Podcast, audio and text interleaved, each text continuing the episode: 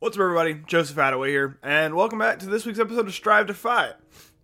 This week is going to be another I forgot to edit an episode, or actually, I'll get to that in a second.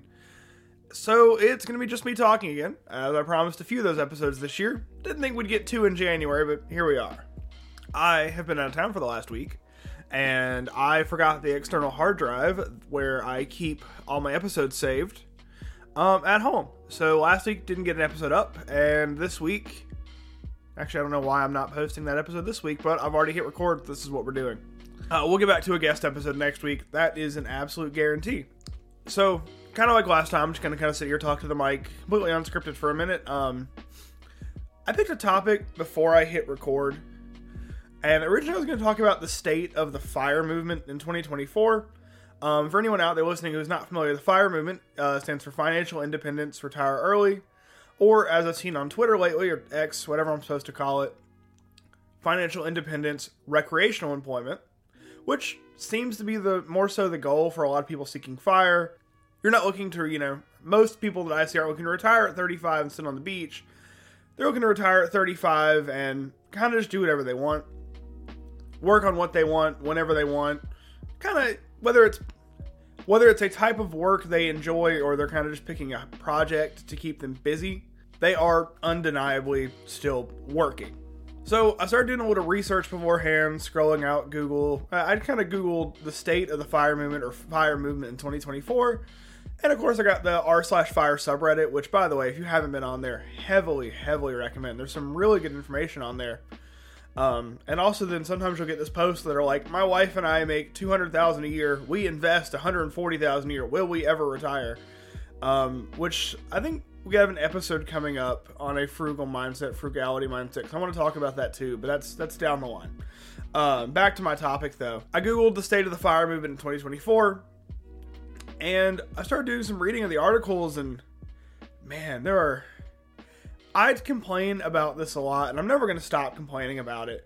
Um, so much of the articles online just repeat the same crap. Like, I found a Forbes article that said, you know, the secret to retiring early in 2024. And you'll never guess what it said make a budget, earn more money, invest more than you spend.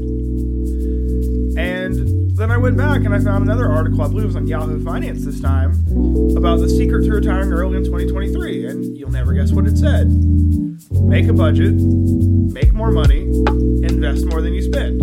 There was nothing new. And those articles were a year apart. And I kept scrolling, you know, how to fire, the fire movement, how these multi millionaires retired at 29, whatever, and every single one, exact same thing. Make a budget, earn more money, invest more than you spend. And well, that that is 100% true. I cannot argue with that. A lot of these old adages, like you know, again, get, get on the budget, invest more you spend, whether you're firing or trying to build wealth, they're true.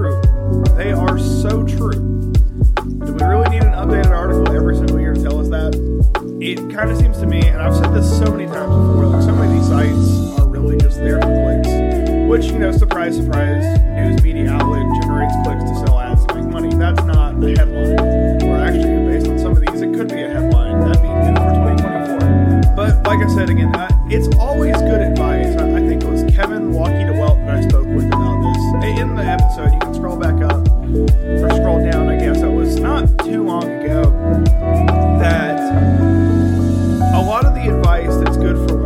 Everybody. Like, you know, your generalized, make a budget, you know, at least control your spending, pay off debt, invest, save more than you spend, whatever. That's good advice for 99.9% of people. That is the type of general advice that just works. No matter uh, whether you make a million dollars a year or you make $10,000 a year, if you want to build wealth,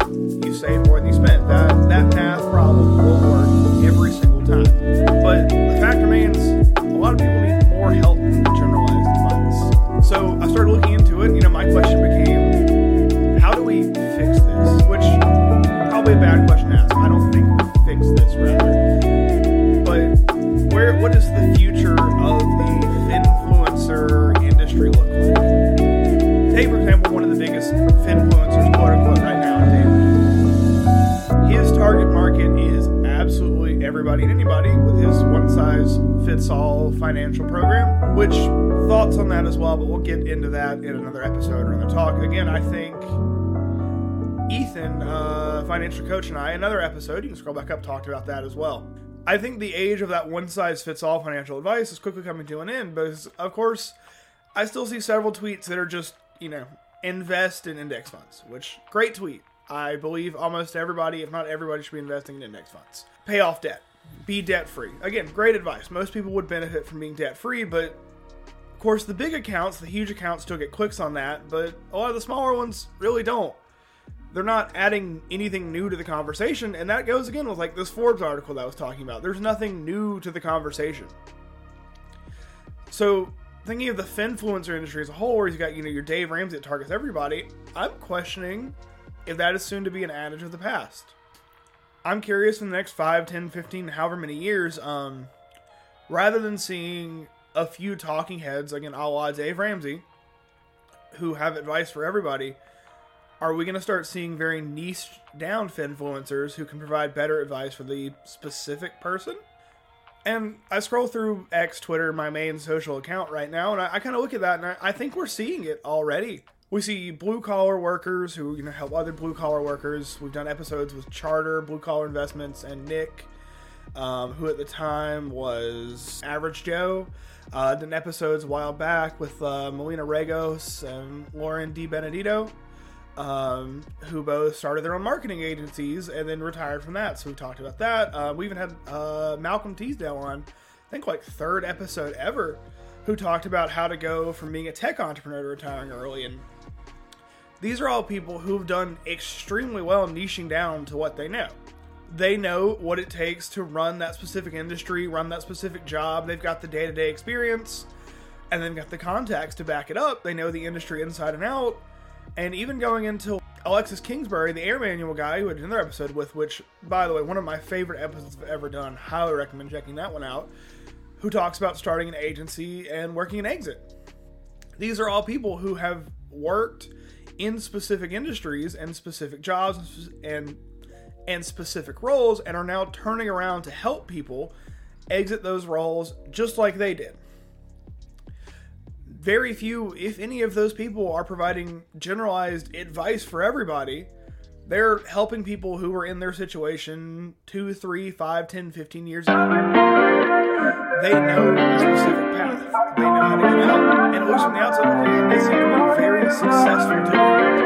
And personally, I think that's where this whole industry is headed. We're going to see a